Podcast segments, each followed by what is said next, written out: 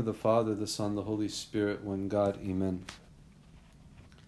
Today is uh, one of the most special Sundays of Great Lent. It's called the the Sunday of the Blind Man. Um, uh, sometimes uh, it's the Sunday that many churches will be filled with little children to be baptized on this Sunday because of this story symbolically meaning. Um, uh, the symbolic meaning of it is about baptism. And as I've said before, and many of you know, that the whole journey of Lent um, oftentimes is a journey of the catechumens or those who are looking to enter into the church.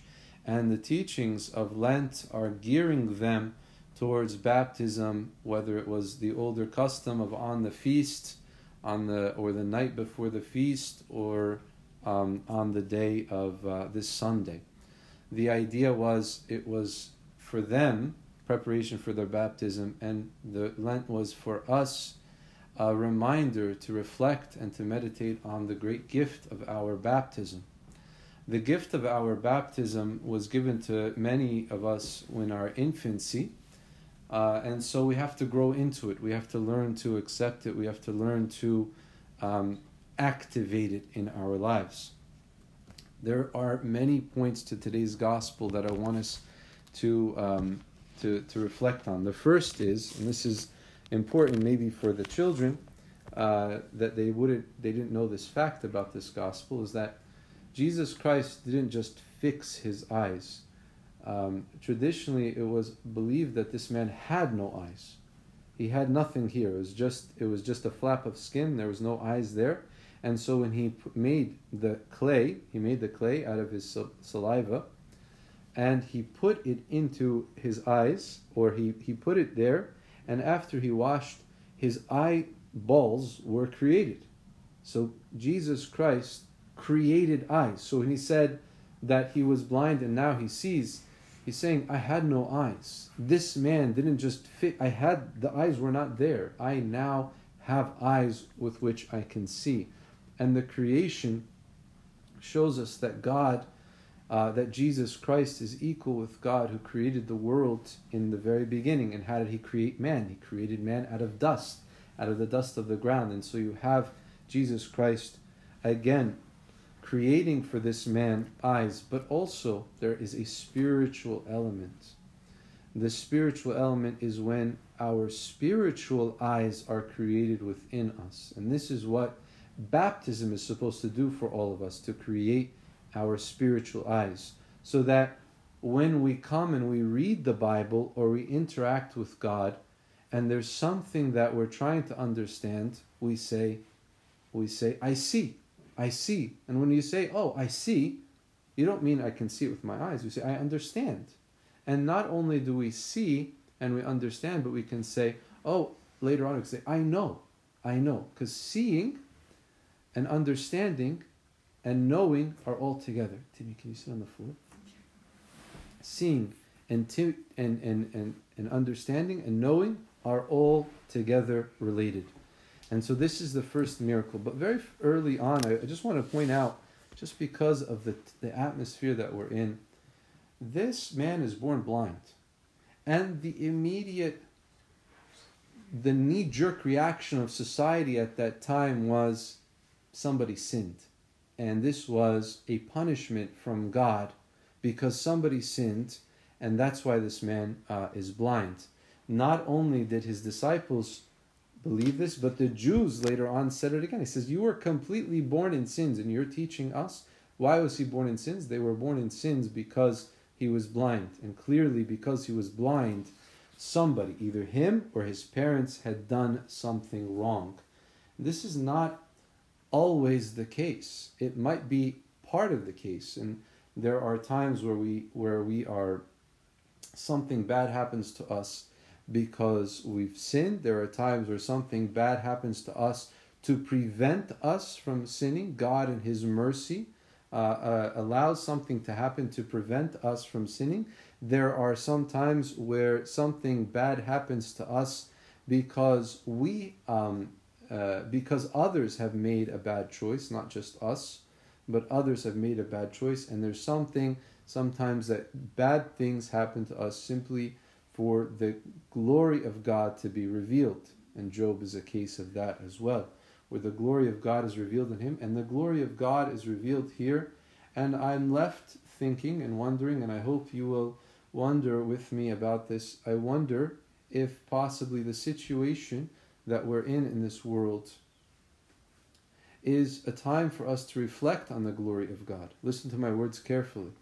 It's not um, a time for us to think, why is God doing this? But it's a time for us to reflect and to see the hand and the glory of God. Where do we see it? You know, there, there are stories out there, and there will be thousands of stories out there, I'm confident. Whether it's in our neighborhoods, people sharing, people um, donating, people helping other those, others in need. Um, one of the best stories I heard so far was a Catholic priest who who who was had COVID and was on a respirator and uh, decided to be off the respirator to give it to somebody else who was younger um, to help that person survive, and that Catholic priest ended up ended up dying, uh, and it's reminding me also of um, uh, I think it was Pope Dionysius when there was a plague in Egypt he had written about this, and I thank Father Athanasius uh, Iskander, who sent this out very early on uh, when COVID was around, and he, uh, Pope Dionysius said the, the, the heathen, he says the heathen, uh, the Pope was writing how the heathen were running away from those who were sick, abandoning their families because they did not want to catch the plague. However, the, the priests and the laymen were going and serving those who were in need and were dying. And, and Pope Dionysius said, and their death is as great as the death of martyrs.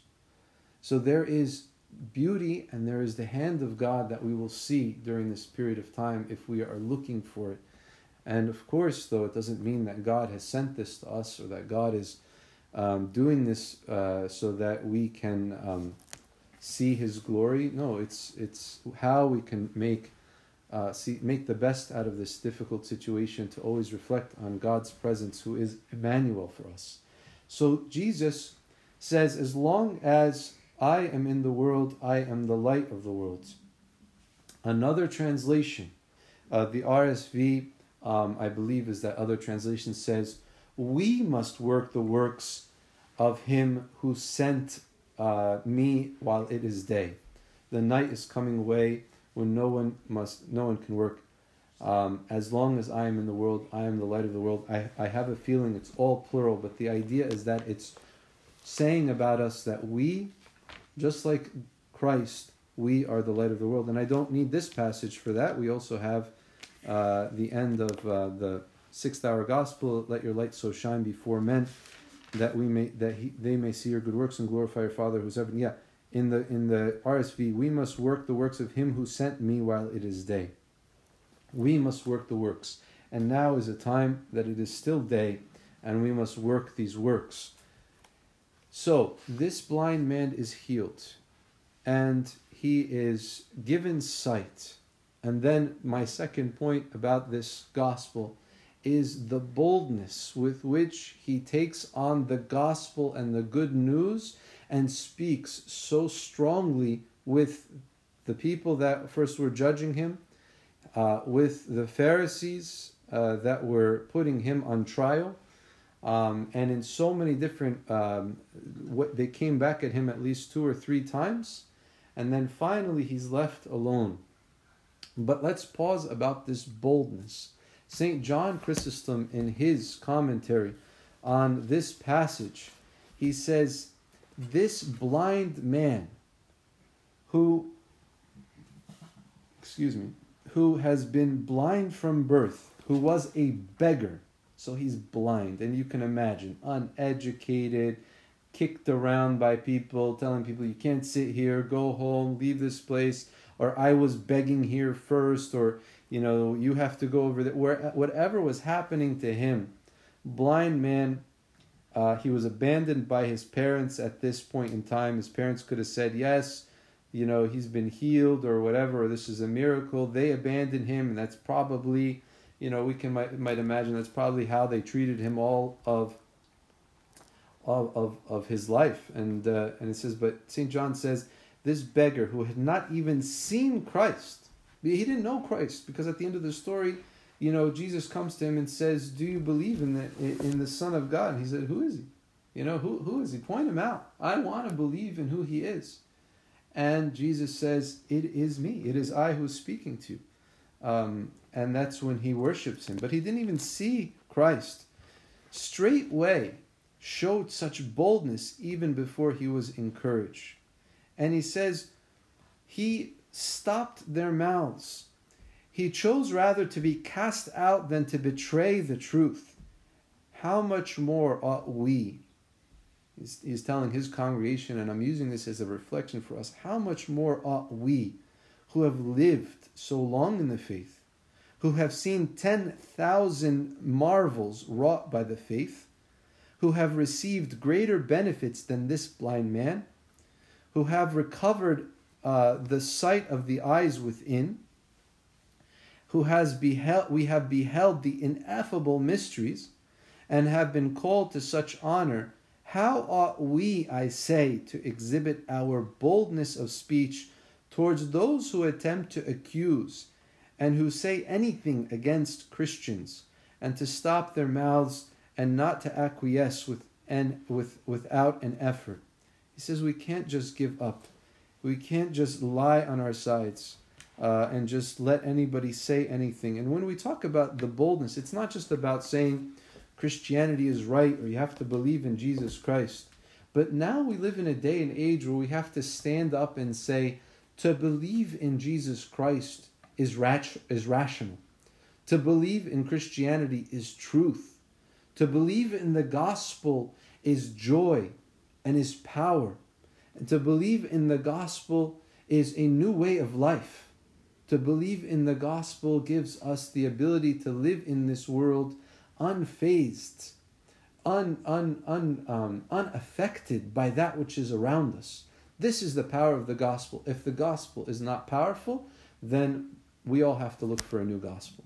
If we can't read the gospel and feel the joy that's in there, then either we're reading it wrong and we have to work on better improving it, or if the gospel is powerless, then, then we've been fooled and we've been doing the wrong thing all of our lives.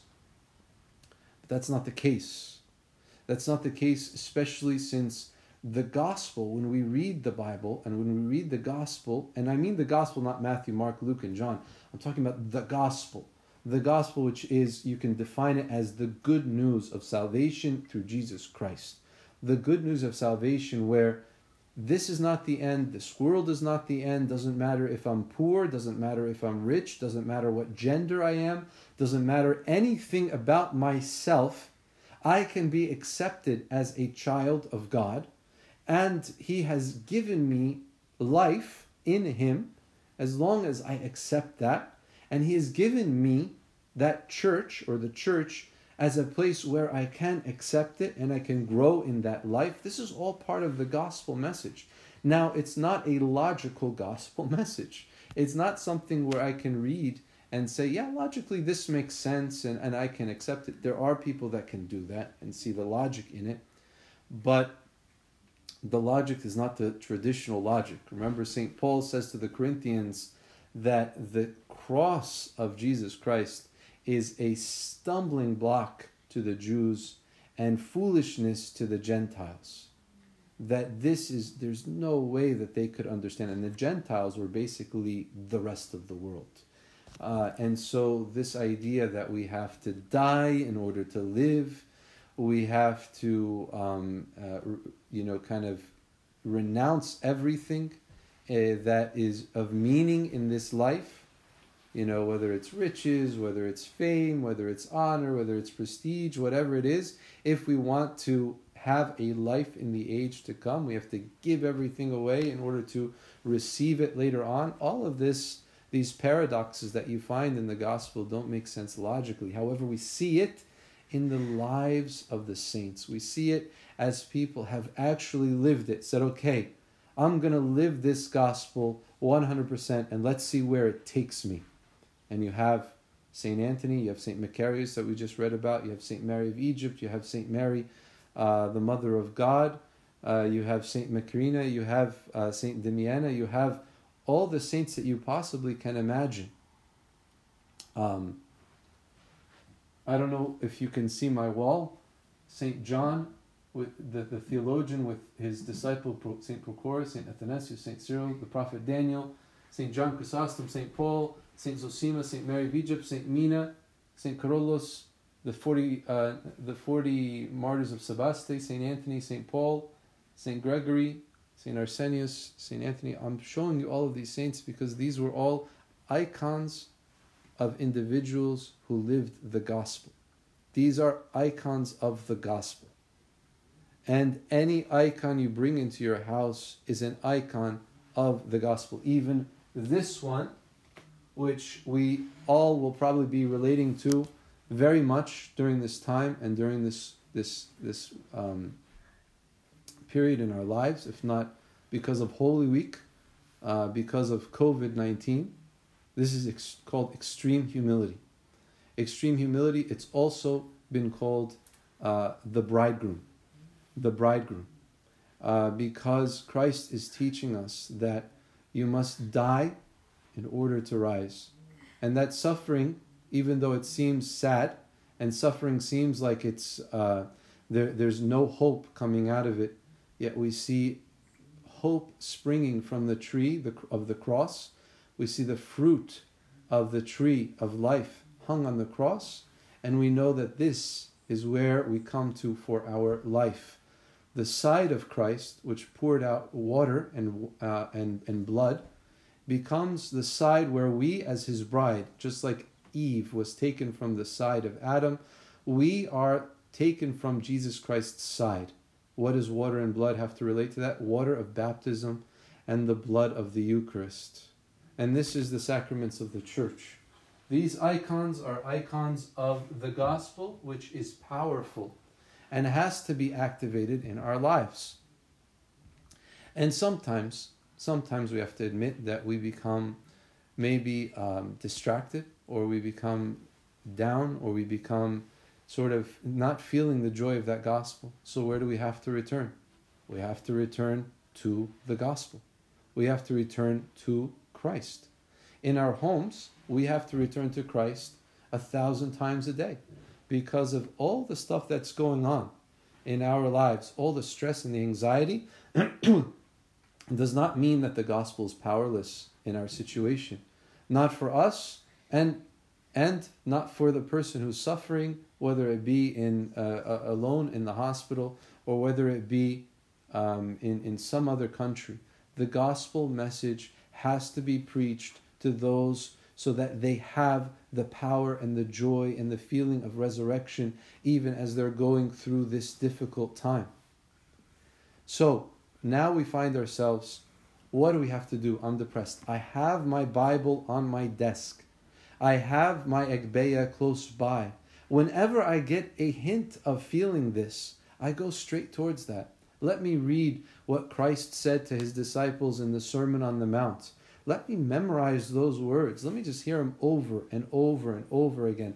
Let me hear what Christ said uh, to the Romans, you know, chapter 12 to the end. Let me go and read the sweet words of St. Paul to the Philippians when he was in jail, telling us, Rejoice in the Lord always. And again, I say rejoice.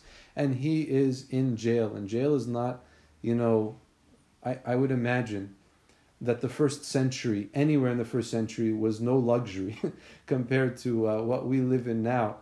And then to add to that jail, uh, you know, he was in the worst situation, and yet he was able to meditate on something beyond where he was, something more powerful. This is the boldness that St. John Chrysostom is seeing in this man, the boldness of the gospel. He's just touched by the gospel.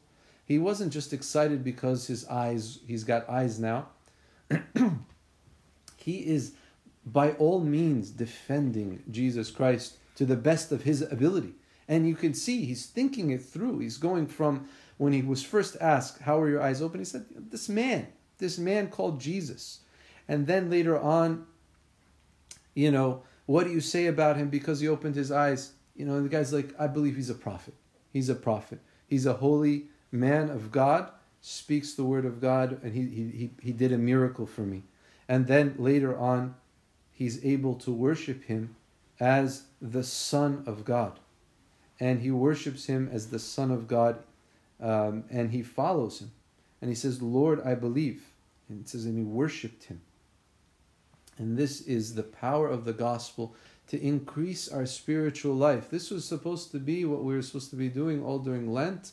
Nevertheless, we can start today increasing our love for the gospel and our hope in the gospel and our trust in the gospel message.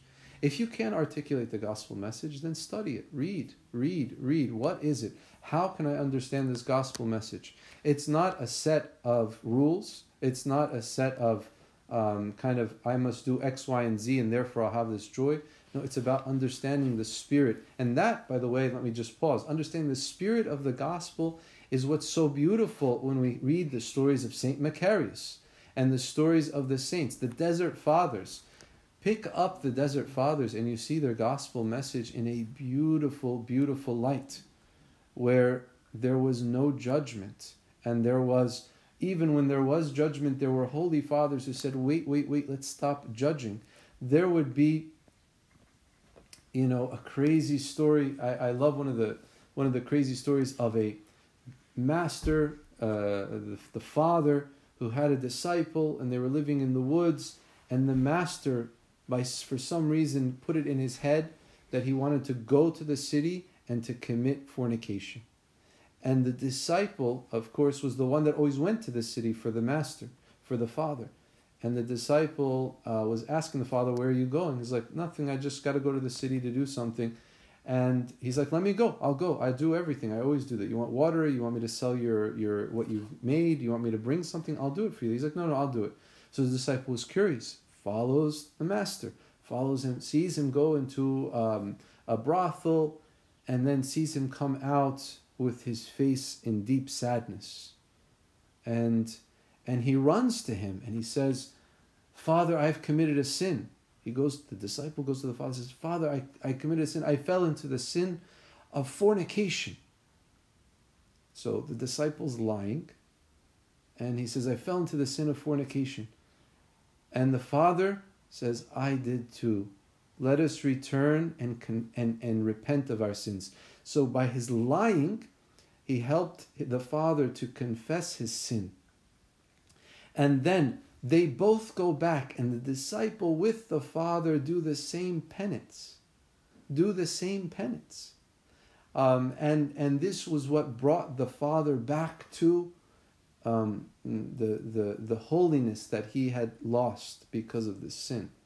The story is beautiful, and in it you see the beauty of the gospel, the beauty of the love of the Father from the disciple, and the love of and the forgiveness and the, the willing to strive and repentance. All of that you see just in this few paragraph, one or two paragraph story. Um, and this is what we find in the saints. St. Paul's letter to us encourages us. Remember how I said to you at the very beginning of the reading that the, the message was to the baptized, and he says, As the elect of God, holy and beloved, put on tender mercies, kindness, humbleness of mind, meekness, long suffering, bearing with one another, forgiving one another. If anyone has a complaint against another, even as Christ forgave you, so you also must do. He, you know, these are lists that are important to us. These are lists that are important to us to put in our mind, to examine ourselves with these lists. Before this, he says, you know, put away anger, wrath, malice, blasphemy, filthy language out of your mouth. I can't tell you how many times people will say, What's the big deal with cursing? You know, what's the big deal of me saying bad words? Here, here. You know, St. Paul is encouraging us as Christians put filthy language away from your mouth.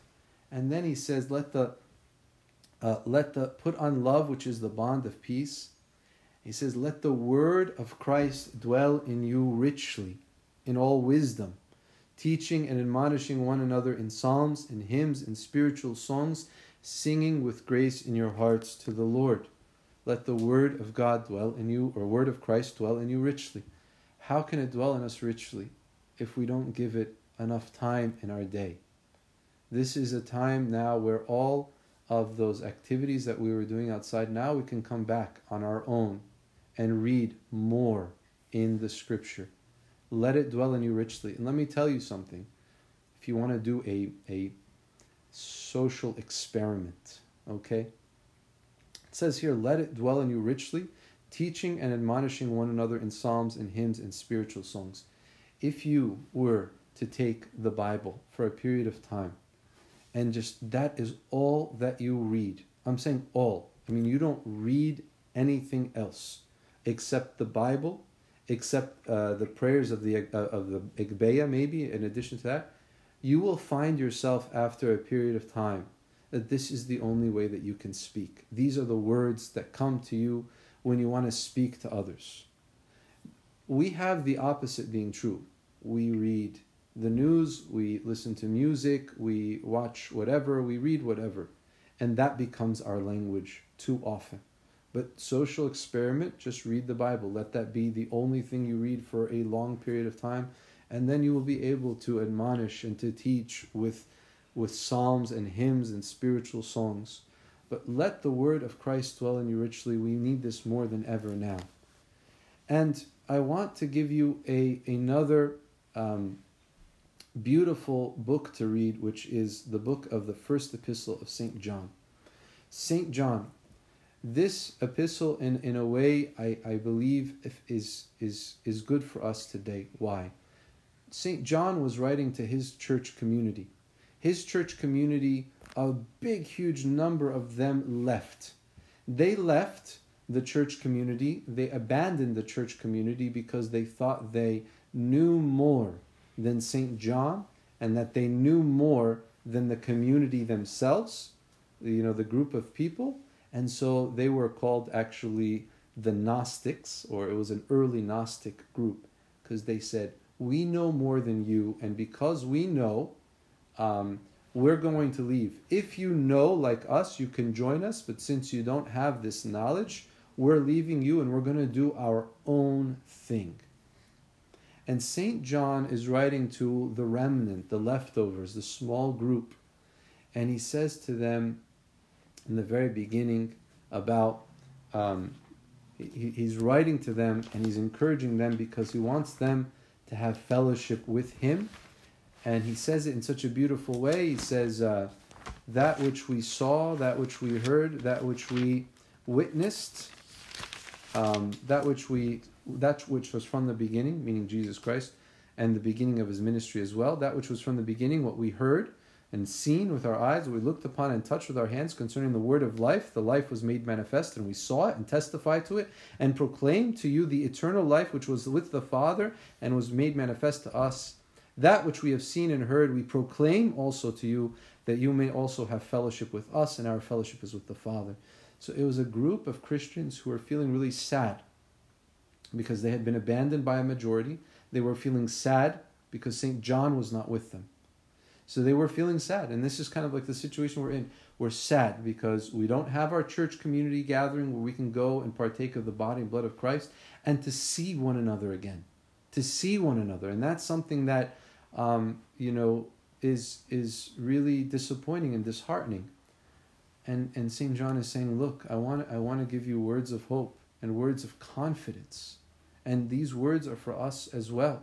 So don't worry about the group that left. I'm writing this to you because what I spoke to you, if you continue doing it, what I spoke to you, if you continue doing it, you have fellowship with me, even though we're so far apart. And our fellowship, St. John is saying, my our fellowship is with God the Father. So when you have fellowship with us, you have fellowship with God the Father. And he says to them in that passage, in the passage that we read today, we read at least seven times. He said the words, We know. We know. Don't think about those who think that they know with their special knowledge. They do not know. Let me tell you what we know. And he says, I write this to you who believe in the name of the Son of God, that you may know that you have eternal life. And this is the confidence which we have in Him that if we ask anything according to His will, He hears us. Doesn't mean He does what He wants, what we want Him to do. because oftentimes we want something, but God wants to show us something else. But He hears us, and we know that if He hears us in whatever we ask, we know that we have obtained the requests we have made. How so? Sometimes it goes with us, sometimes even what we ask for, when we uh, uh, clarify it or couch it in terms of God, we really want this, but let your will be done, we obtain the requests that we have asked for because even when He doesn't give us what we want, He gives us what we need, what is true, truly what, we, what is good for us. And then He says, We know that anyone born of God does not sin, but he who was born of God keeps him, and the evil one does not touch him. And here he means keeps on sinning, not just sins, because we all fall into sin. And you can read that in chapters 1 and 2, how he says we can confess our sins. We know that we are of God and the whole world is in the power of the evil one. We know that the Son of God has come and has given us understanding to know him who is true, and we are in him who is true, in his Son Jesus Christ. This is the true God and eternal life. And so now our challenge during these days as we're building our church home is to be in him, to be in him who is true which is Jesus Christ. And how can we be in Him who is true in our homes? This is where we live the holy, righteous life. How do you think a church, a church building, becomes a holy place? Because the people there gather together and call on the name of the God at the set time, in a set place, in a set way. There's a routine, there's a schedule. Well, it doesn't matter if it's raining, pouring outside, whatever is happening outside we still are going to come together on this day. Now we can't do this in the churches, but the houses have to mimic what they saw. You guys have been going to church for long enough. You saw what, what was being done in the church, so now you have to do it in the house. Because this is the way that we are going to bring Christ into our presence in our homes. This is the way that we're going to feel his presence like we felt it in church through joy, uh, through peace, through love, through harmony, through unity. All of those things we have to work on.